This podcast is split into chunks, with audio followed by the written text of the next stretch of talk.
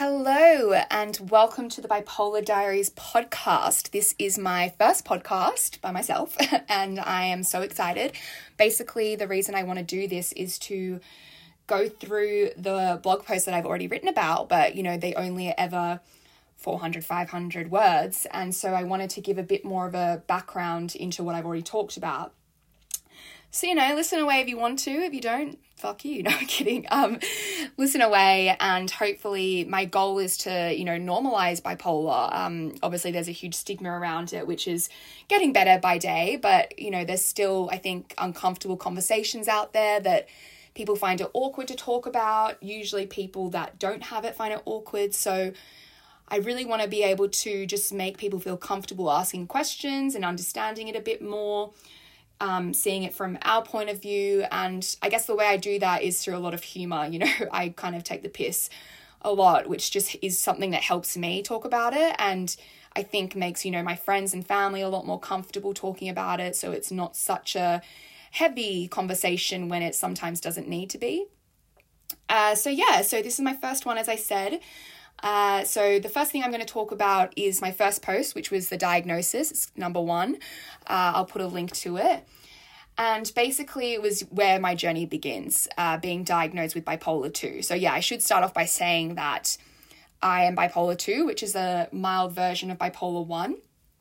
Uh, and it was really hard for me to get diagnosed because you know, a lot of people just thought I had anxiety or I had depression, and it really fucked with my life for a bit. Um, I went to countless psychiatrists and psychologists and my GP. Um, I'll get into that a bit later because I have some opinions on it. But yeah, so I think uh, it really changed my life getting diagnosed, but it was a long road. So I'll start from when it happened. So basically, at the end of 2014, I was just constantly fucking breaking down. You know, I couldn't handle anything. I was at university. I was in my second semester of a uh, communications degree at a university called UTS in Sydney. And I just couldn't function for the fucking day. You know, I was always tired. I would have major freakouts. I had a really nice boyfriend at the time who, bless his cotton socks, just stuck by me. And even though he didn't understand what was going on, he you know, took it in stride and would always be by my side. So, oh, that rhymed, hello. and so I was just, you know, um, a mess. And I went to this woman who I actually don't know the name of, but she was basically treating me for problems that I had with my back. And she kind of, I guess, just noticed this, um, the bipolar in me and suggested that I go to a psychiatrist. Um, so she's someone that I really credit for helping change my life. Um, I probably will never see her again, but you know, if she's for some reason listening, thank you. Uh, and she, the reason she saw this is because I don't know if this is, you know, this obviously isn't just for bipolar people, but obviously women in general have really big problems with their bodies and eating. And I obviously had had an eating disorder in the past. You know, I think actually I'll always probably have some sort of an eating disorder. You know, I constantly am thinking about what I'm going to eat next and everything. But at that point in time, I was pretty fucking underweight. Like I was just I thought I was fat, and looking back on these photos, I was like, girl, how the fuck did I think I was fat? I was, I was pretty fucking hot. Kidding. I mean, I looked good. Well, I no, I didn't look good. I looked sick, but I can't believe I thought I was fat, basically. And she kind of, you know, when said I couldn't exercise because of these issues I had with my back, I had a panic attack in her room and was just like, no, I have to exercise. And she just, you know, talk, you know, helped me through it. So went to my GP and she recommended a, you know, this is probably my fourth psychiatrist I'd been to at this point in my life. And if you read my vlog, this woman was fucking crazy. Like she was looked like a mad scientist. She uh, came out of the room and I took my sister with me because my mom was working and my, I, I was just like, I have to have someone there. And I, you know, my sister and I are incredibly close. So she came with me. And I remember it was a Monday, not that has anything to do with anything, but I went in with her and this woman's eyes were like fucking popping out of her head. Like she just looked like insane. And I hate to say that, but it just it was so scary for me. I thought I was being, you know, led to my death. And so we went in and I was like a little immature schoolgirl. I seem to get like that sometimes when I'm with my sister and I'm nervous.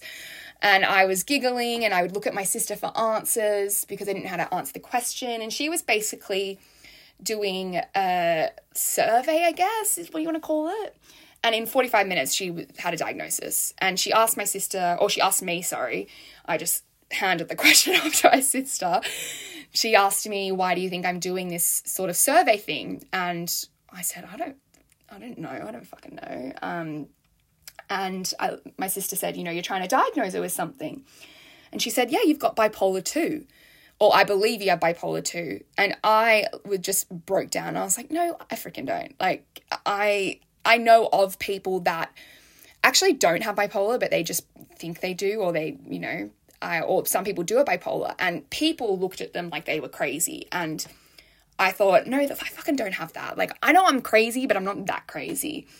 And I just couldn't, I was in such denial. And, you know, she was really great in this way. She said, you know, we don't have to do anything today.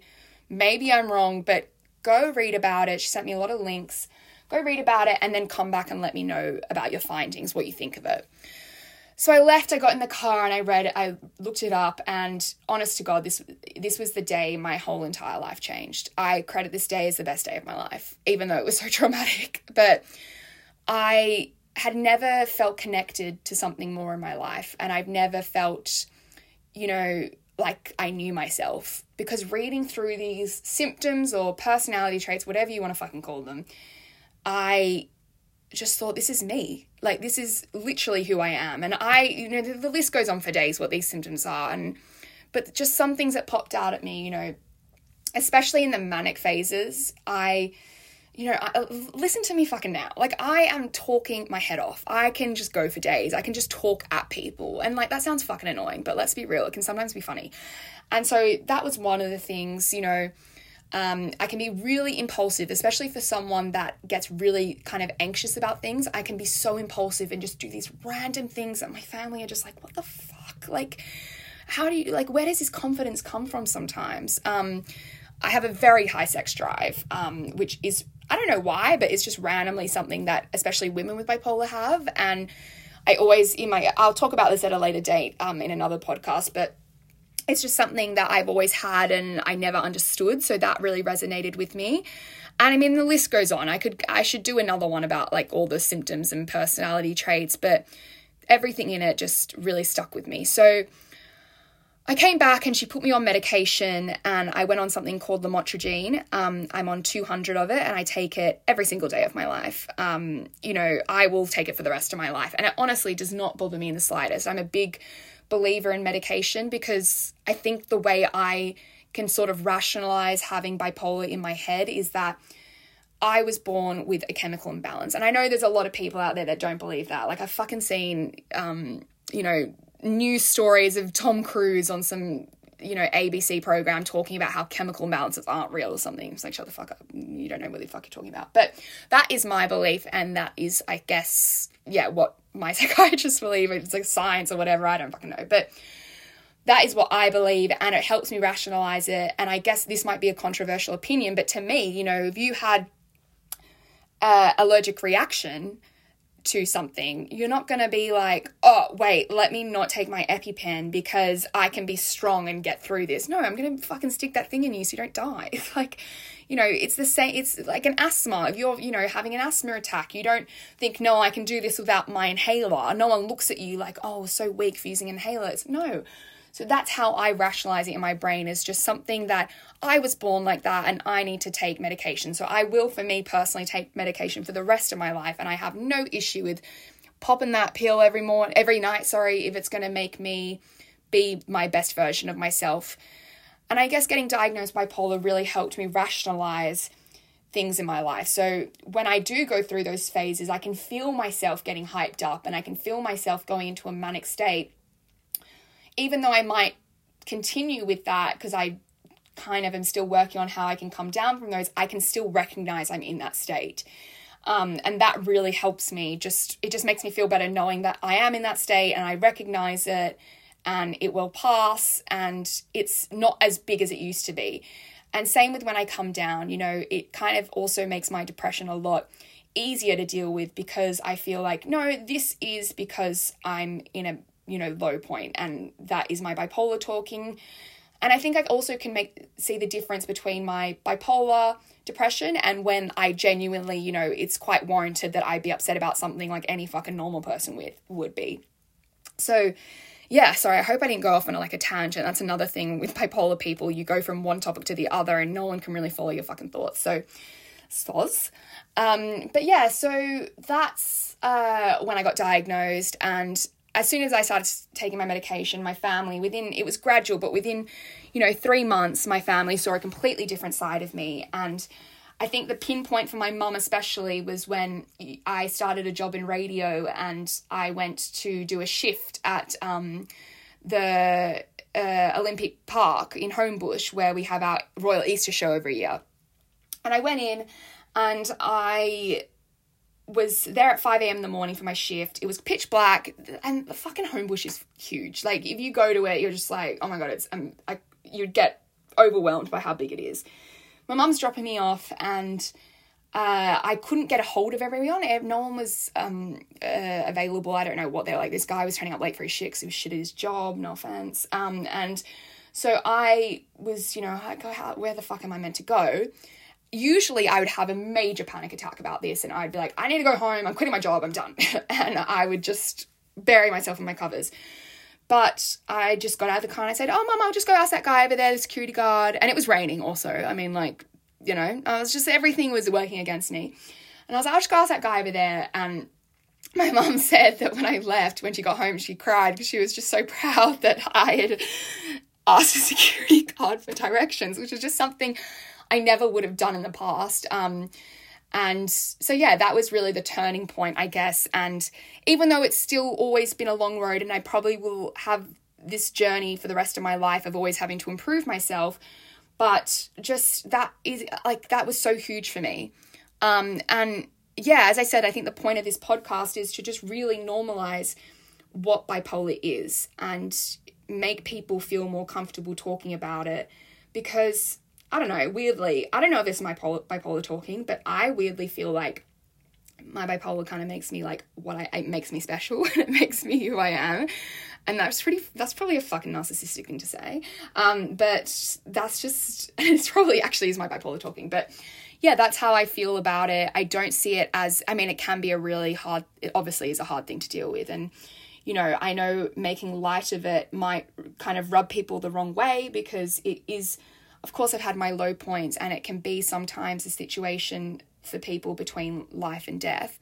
And that is obviously so heavy and the hardest part. And, you know, that will always be a part of me, like in the back of my mind. You know, I have this uncontrollable disability sort of thing that, you know, that is obviously that's a possibility in my life that, that I could go to those depths and something really terrible could happen. But for me to get through every day, I have to always see kind of the poke fun at myself and see the light side of it. And that's the way I can talk about it with my family and friends and really make it an easy conversation to have. And, you know, really be able to talk to my mum and my sister and my friends and be like, look, I'm really down today, but I think it's just my bipolar and I just need some time to, you know, do this. And they're like, yeah, sure. You know, it's not like a, oh my God, like, we can't like talk about it like are you okay? Like you know it's not a freak out. It's just like yep we'll get through this. Let's just you know.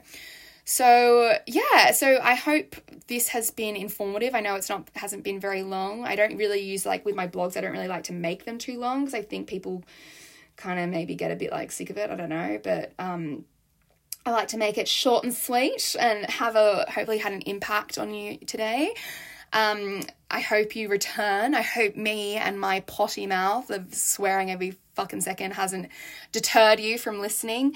I hope I haven't offended anyone. Um, I always, I, I do sometimes, and I really hope that people realize that this is just my opinion and my point of view. And if they are offended, you know, let me know, and I can. I mean, I probably won't fucking change it. I'm really sorry, but yeah, it's just hopefully you can try to understand where I'm coming from and how I deal with it. My next podcast, I really want to talk about my second blog that came out, which was the um, about medication and the use of it. Uh, I thought this one was really interesting and I have a really strong opinion about it. So hopefully that can give people a bit of insight on that. But otherwise, thank you for joining me today. I hope this has been just a fun little thing on your bus ride or something like that. Um, and I will be back soon with my next one. Thanks.